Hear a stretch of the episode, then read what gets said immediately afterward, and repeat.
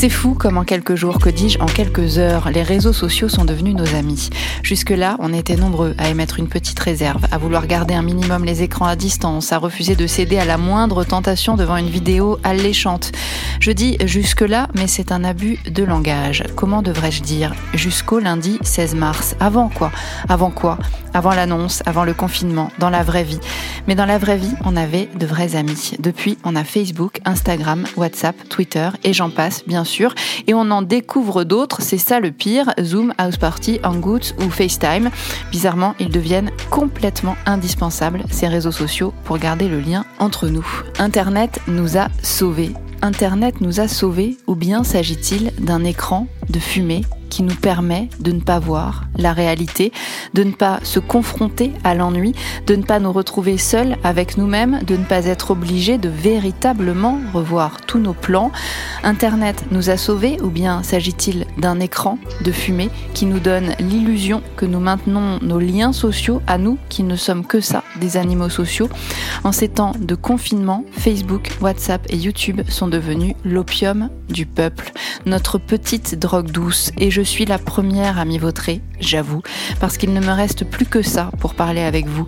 D'ailleurs, à vous, mes vrais amis, dans la vraie vie, qui m'avez envoyé des messages magnifiques, des commentaires hyper sympas, des petits sourires virtuels, des petits cœurs et des pouces levés en perso.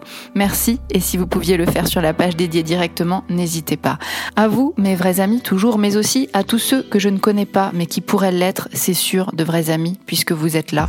À vous donc, qui auriez envie d'en envoyer d'autres, des commentaires, des pouces levés et des petits cœurs, faites-le aussi. Faites-le si vous pouvez sur la page Facebook d'État d'âme, ça la fera vivre et ça la fera sûrement grandir un peu, et moi avec. Puisqu'on n'a plus que ça, allons-y, faisons-nous plaisir, vautrons-nous dedans, dans cette orgie de réseaux sociaux, commentons, partageons, likons, tout sans cœur, sans vergogne, sans scandale, sans honte, puisque c'est le seul lien qu'il nous reste, sans goût, sans odeur, sans saveur. C'est comme si, pour survivre, on devait manger des petites pastilles bleues parce qu'il n'y avait plus que ça. C'est pareil. C'est un leurre dans lequel on s'engouffre tous sans chercher à comprendre, mais avec une avidité qu'on n'avait jamais eue, une avidité qui nous surprend un peu, une avidité qui nous a saisis et qui nous fait même un peu peur. Mon leurre, donc, en ce qui me concerne, c'est ce podcast. Ce podcast, c'est mon écran de fumée à moi. C'est ce qui me relie à vous, aux autres, depuis près de 2 semaines maintenant.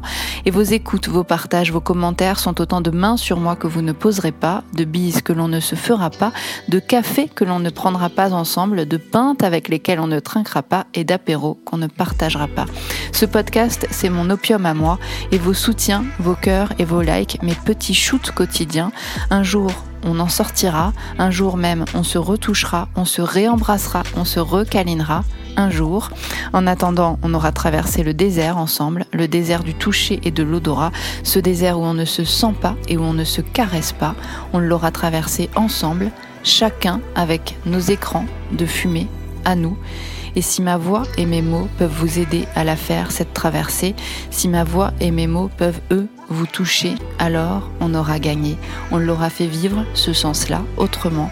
On aura traversé le désert et on sera même passé de l'autre côté du miroir, de l'écran. On se sera touché mutuellement.